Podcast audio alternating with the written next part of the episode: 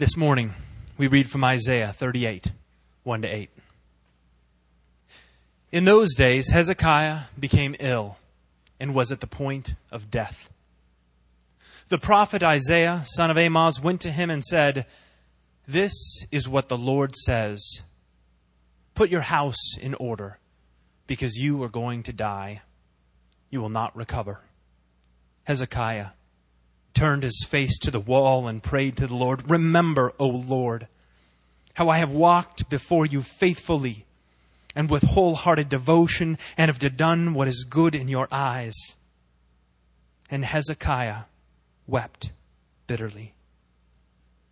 Then the word of the Lord came to Isaiah, "Go and tell Hezekiah, this is what the Lord, the God of your father David says, I have heard your prayer and seen your tears. I will add fifteen years to your life, and I will deliver you and this city from the hand of the king of Assyria. I will defend this city. This is the Lord's sign to you, that the Lord will do what he has promised. I will make the shadow cast by the sun go back the ten steps it has gone down on the stairway of Ahaz." So the sunlight went back the ten steps it had gone down. Good morning. So I came to Christ when I was seventeen, went off to college, and summers I would come back to my hometown and work. And I would go to my small church there, and the church had a really excellent pastor. He was a great preacher of the word. I loved to hear his exposition of the scriptures. He was faithful to the text. He was true to the word. He made me want to preach like him. He and I became friends, and he encouraged me later to go to seminary. He's part of the reason I'm doing what I'm doing today. I really looked up to him. Well, shortly after my time with him, he went on to a medium-sized church in Oregon, and then a year later went to a mega church in California. I went and visited him there at the mega church, and I said, "How's it going?" He said, "This is terrific. I love being here. I get to just preach the word and I don't have to do anything else," which kind of struck me as interesting, because how do you really stay in touch with the people if you're not doing other ministry and involved in their lives? But he seemed happy, so it seemed okay. But then a couple years later, when I was in seminary, I heard that he'd had an ongoing moral failure, lost his position there, was fired, destroyed his marriage. His life was a mess. He was the first of several men and women that I, over the years, have looked up to in my life, whose huge flaws became evident over time. For me, it was somewhat devastating, because I had put these people on a pedestal and looked up to them and tied my faith in some way to how they were doing. And so when they failed morally, it was really tough for me. Tim Keller says this, "Leadership corruption is not a new phenomenon.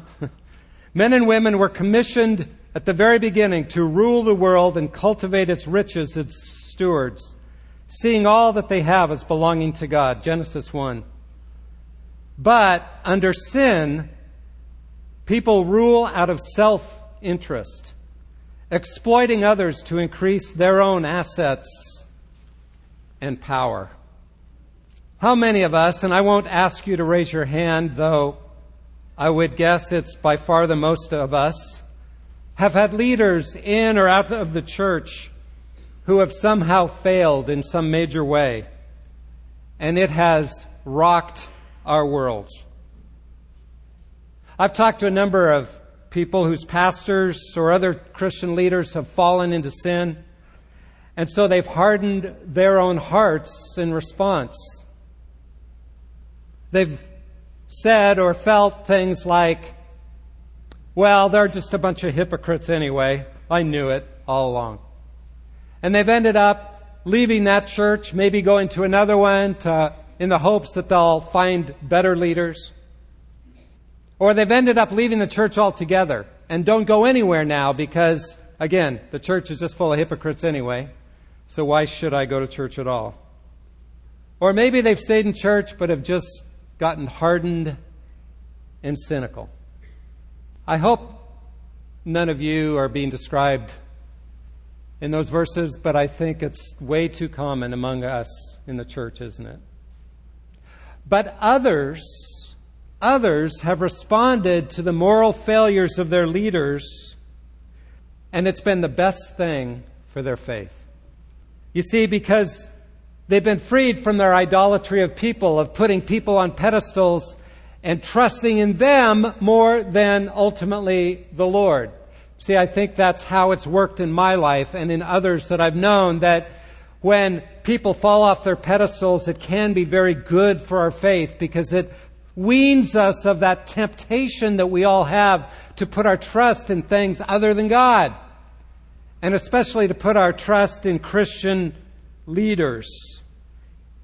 You see, when we put too much trust in humans of any kind, especially human leaders, God sometimes has to reveal their flaws, and sometimes in a dramatic way, to wean us of that tendency to depend on others rather than Him. He loves us too much to keep us dependent on things other than Him. And so our passage today, Isaiah thirty-eight and thirty-nine, will help us to see how God use dis- uses disappointment in leaders to deepen our dependence on Him. Pray with me if you would. Father, Son, and Holy Spirit, we bow before you this morning, admitting, confessing to you that all of us struggle with really trusting you. We, we are unfaithful. We are prone to wander. Lord, we feel it. And we trust things more than we trust you way too often. And Lord, as we discuss this whole topic of putting our trust in Christian leaders rather than you, I pray that you'd open our hearts to see what's in them where we are putting our trust in the wrong place so that we might trust you more fully. We pray in Jesus' powerful name. Amen.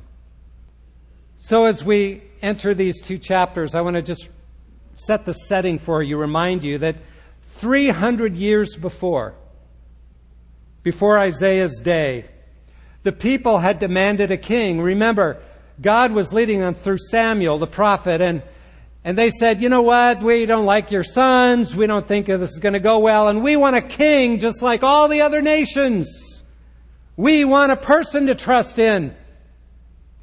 And God told Samuel, well, they're not really rejecting you, Samuel, they're rejecting me. So God gave them a king. First it was Saul, he wasn't so great.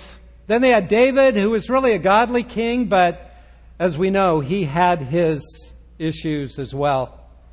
And over the next several hundred years, there were a number of kings. But as you look at these kings, nearly all of them were ungodly. In chapter seven of Isaiah, we saw how Ahaz was somebody who did not trust God. But now his son, Hezekiah, has become king. And as Josh taught us over the last couple weeks, we saw how Hezekiah is truly a godly king. He's a great king. He may be the most godly king that Judah ever had. And he trusted God for this incredible victory over the Assyrians. And one hundred eighty-five thousand Assyrians were struck dead overnight. And Jerusalem was saved, the people of Judah, through the faith and the trust of Hezekiah. He was a godly man.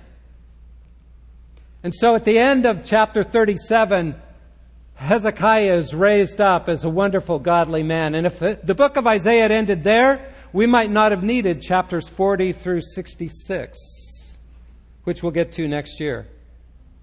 Those chapters that are all about Jesus, the Messiah. Jesus, the one that we are to trust in rather than all the other things. You see, the whole book of Isaiah one through thirty-nine is all about the ways in which the people of God were trusting in things other than Jesus, other than God Himself, other than Him. And like us, they were fickle. They trusted in Egypt. They trusted in Assyria. They trusted in their idols. They trusted in their leaders, but they had a hard time trusting in Yahweh. And so God was weaning them of that ungodly trust.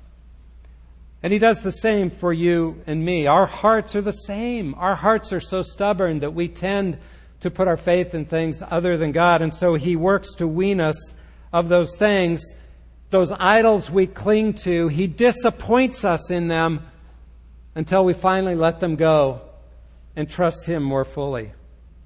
So why does God put chapters thirty-eight and thirty-nine in? Because in these chapters, we see Hezekiah's flaws very clearly. I'm going to point out four major flaws we see in Hezekiah. And as we see these, it's God's way of weaning Israel off of faith in Hezekiah rather than in God. And it's also meant to wean us from trusting in human leaders rather than Jesus himself. The first flaw I want to highlight is the flaw of self-entitlement. Self-entitlement. Now remember back, Josh taught a couple weeks ago at the beginning of chapter thirty-six, it was a national crisis. Assyria was coming and they were attacking the nation of Judah. And in that national crisis, what did Hezekiah do? Remember, he turned to God in prayer. And he prays an amazing prayer to God, submitting to him and asking God to intervene on behalf of the nation. Now in chapter thirty-eight, it's not a national crisis, it's a personal crisis in Hezekiah's life. God comes through Isaiah and says, oh, by the way, your time is up. I'm taking you to heaven. You're going to die. And Hezekiah responds again in prayer, but his prayer for himself is very different. Did you notice his prayer? Let me just read a couple verses again in verse chapter thirty-eight. When Isaiah came to him, Hezekiah responded in verse two. Then Hezekiah turned his face to the wall and prayed to the Lord and said, please, O Lord, remember how I have walked before you in faithfulness and with a whole heart and have done what is good in your sight. And Hezekiah wept bitterly. Do you hear his prayer? Do you hear his attitude in that prayer? It's very interesting. Again, it's very different. It's it's a prayer that says, God, look at all I've done for you. Look how faithful I've been, how I've walked before you, how I've done good. And you're going to take my life? I don't deserve that. He doesn't say all that, but that's the attitude we sense behind it. Lord, this isn't fair. I deserve better from you. Don't we all fall into that attitude sometimes? When life goes hard, it gets difficult and it's tough for us. Some hardship happens and we just feel like, Lord, I've been praying to you. I've been going to church. I've been serving you in Sunday school. I've been involved in this ministry. Why are you allowing this hard thing to happen to me? It's not fair. I don't deserve this. And especially as leaders, we can get that attitude. Look how important I am. Look. All I've done for you. How can I serve you, God, if you're allowing this bad thing, this hard thing to happen to me? I don't deserve it. It's an attitude of self-entitlement that we easily fall into. So I hurt my knee a few weeks back, and then two and a half, less than three weeks ago, I had surgery on it. That's why I'm sitting on the stool. And, and it's painful. It's hard. But, you know, okay, I'll buck up. Lord, I can get through this. It's okay. A lot of people struggle. It's, we can do this, God, together. And then shortly after I hurt my knee, and in the midst of all the last few weeks, our furnace broke. So we needed a major repair. At the same time, our water heater, brand new water heater, quit. I decided I better turn on the sprinklers right before I had my surgery to make sure they're on. I turn them on and there are gushers everywhere. Jeannie hasn't felt well, which is really tough. I need my nurse, right? And then worst of all, our espresso maker broke.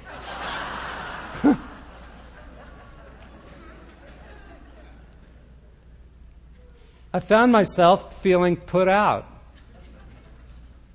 Okay, God, I can handle a little bit, but but all of this, it's too much, especially having to deal with it without caffeine. Come on, God. And I and I literally just was feeling like I didn't deserve all this. I, I found myself struggling. Of course, God has me studying these chapters. He loves to apply the scripture that I'm going to be teaching to me first.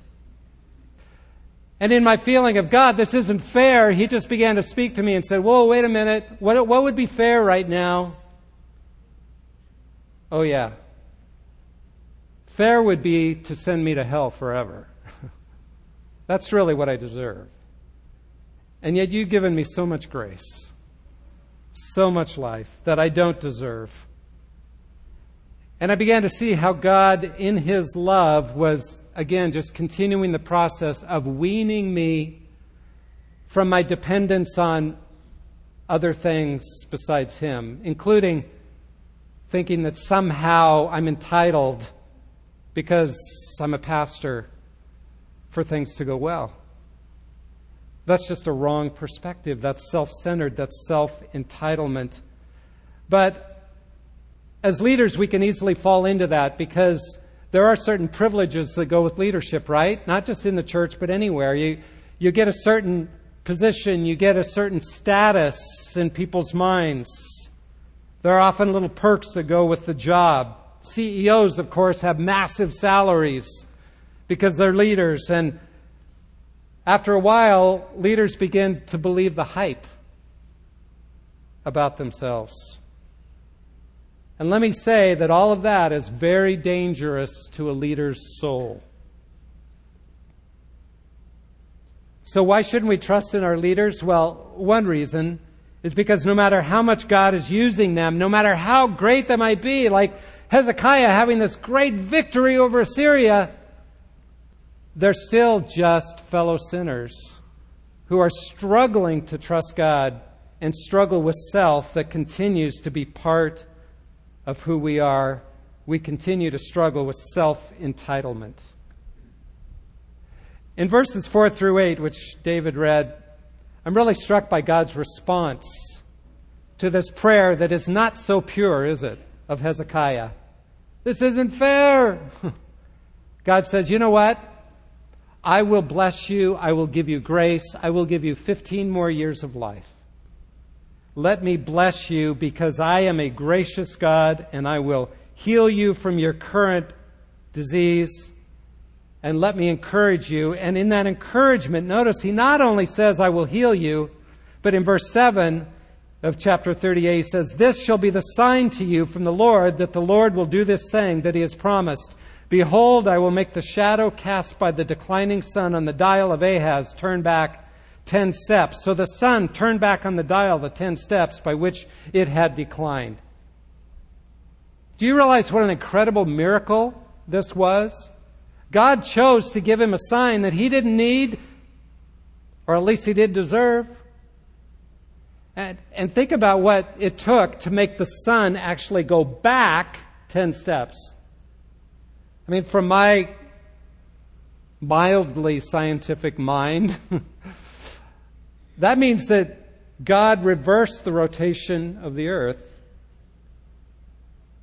and caused it to go back about forty minutes, most people think, and then allowed it to go back just to encourage Hezekiah. That's an incredible, incredible miracle of grace, isn't it? That God would do that. I, I don't know why God would bless Hezekiah in such a marvelous way, but he did with amazing sign. Even though he had this attitude of self-entitlement. But you know, it wasn't enough for Hezekiah, because as we go on in the rest of chapter thirty-eight, we see the next flaw in him, and that's the flaw of self-pity. He moved from self-entitlement to self-pity. Let me read verses nine through fifteen.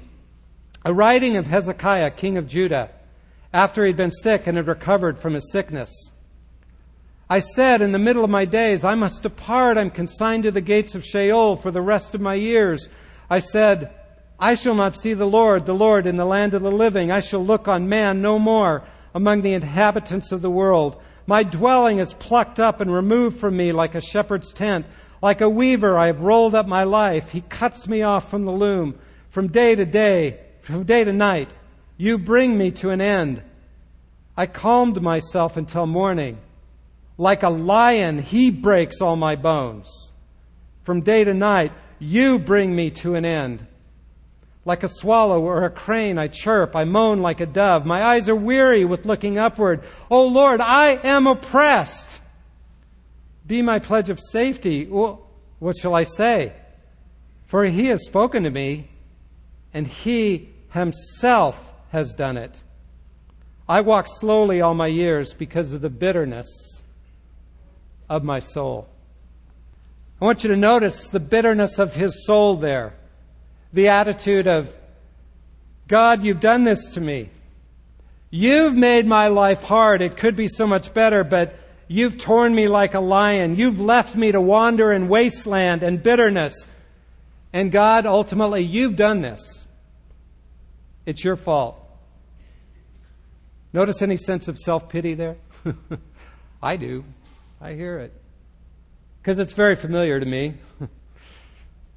It reminds me of Elijah, too, in the Old Testament, when Elijah went through this incredible victory over the four hundred fifty prophets of Baal. It was amazing. But at the end of that, Jezebel threatened to kill him, and he got frustrated and depressed and full of self-pity and ran for his life and ran into the desert. And God confronted him about his attitude, and he just kept saying, woe is me, I'm the only one left. God says, oh, by the way, there's over seven thousand who still have not bowed the knee to Baal. But Elijah struggled. I think that often happens to people who serve God, right? It happens to all of us who serve Him at some point where life gets hard or it's difficult. We get depressed. We get spiritually attacked, and we get this feeling of self-pity. Woe is me. The passage goes on, and God does heal him. He asks for healing, and God heals him. But you still sense this sense that it's all about him. It's all about Hezekiah still.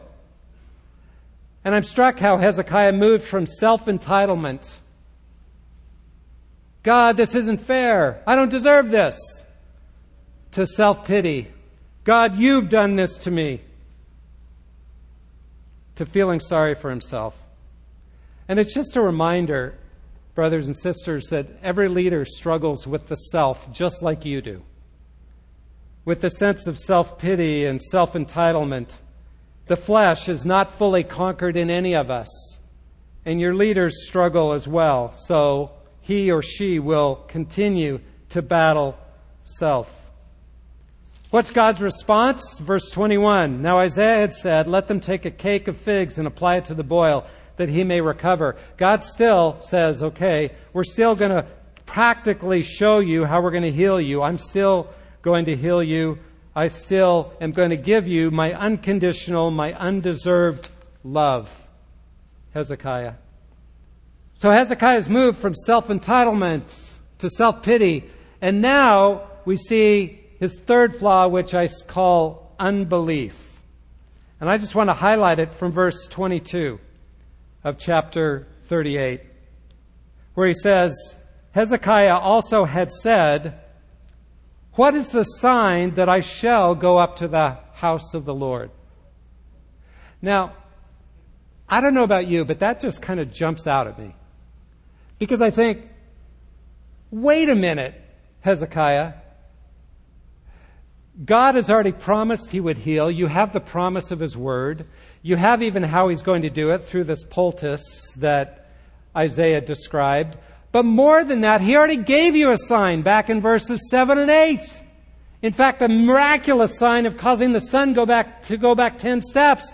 An incredible sign. And yet at this point, Hezekiah says, yeah, but I need more.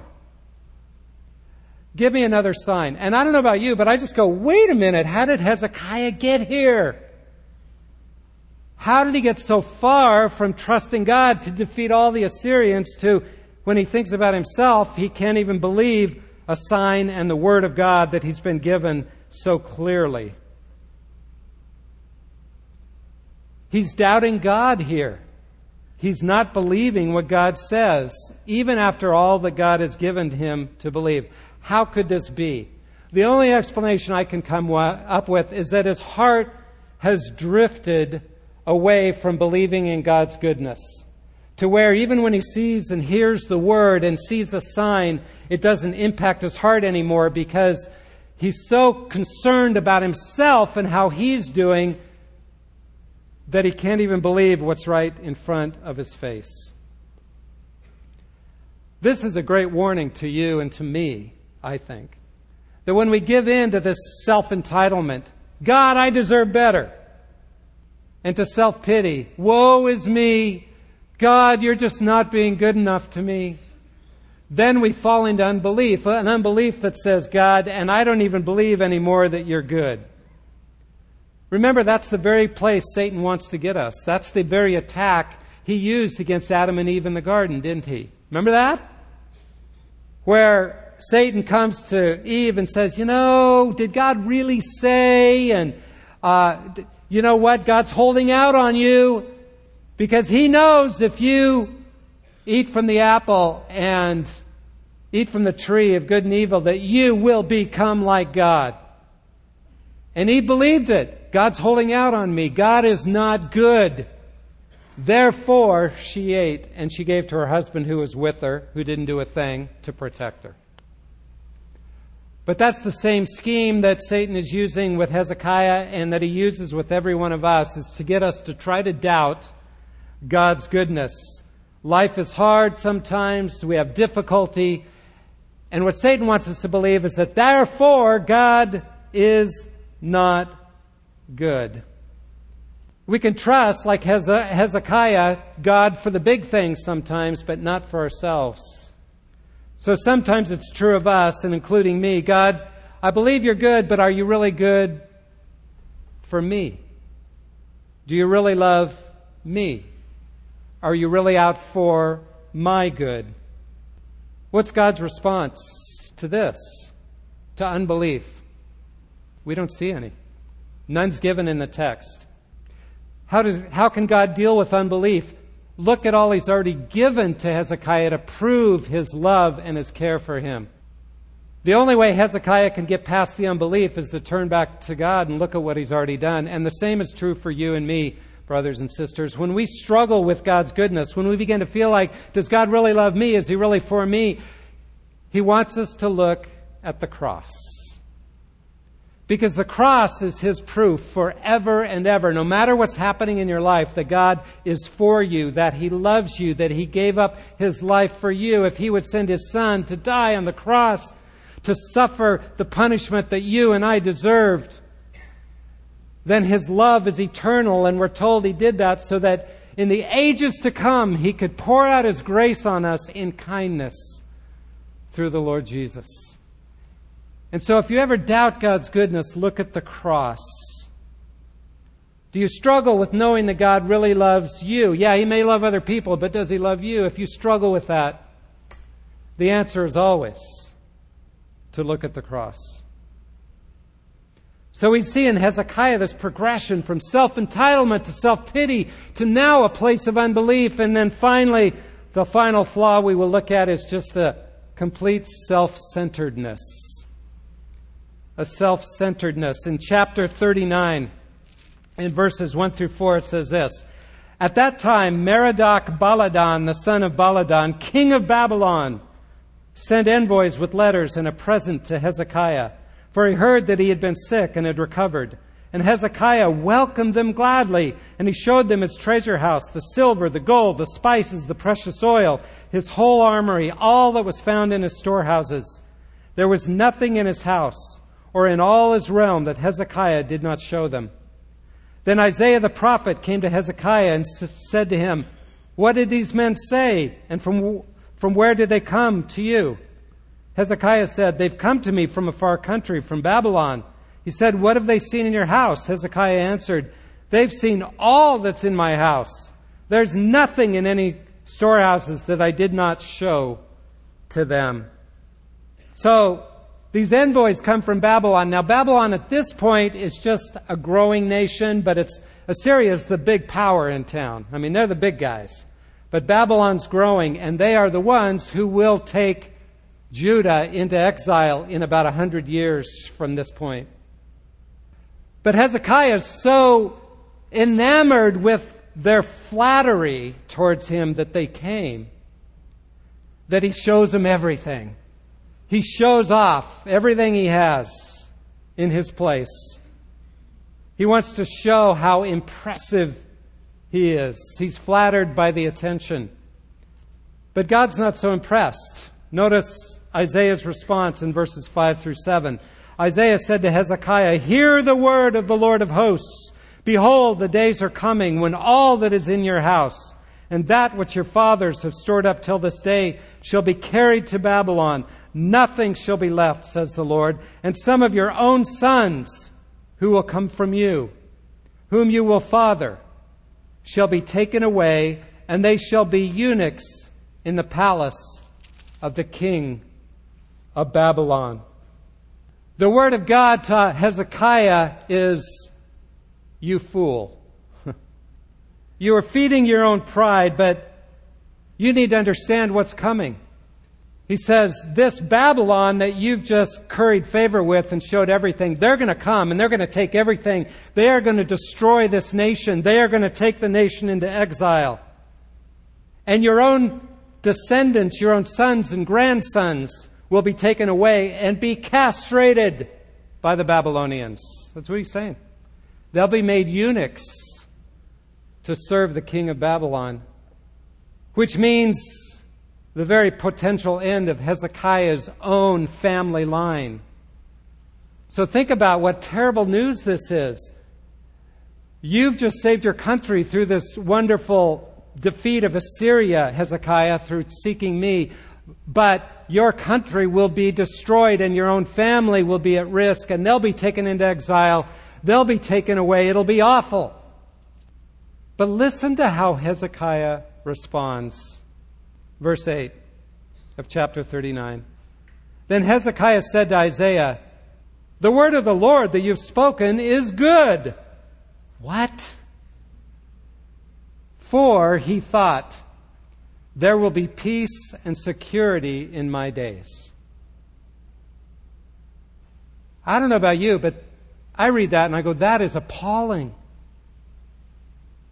That's a terrible attitude, because what he's saying is, all I care is about me. I am so self-centered now that all I care is that, gee, my next fifteen years are going to be at peace. So I don't care about my family. I don't care about this nation. I don't care about the treasury that's going to be taken away.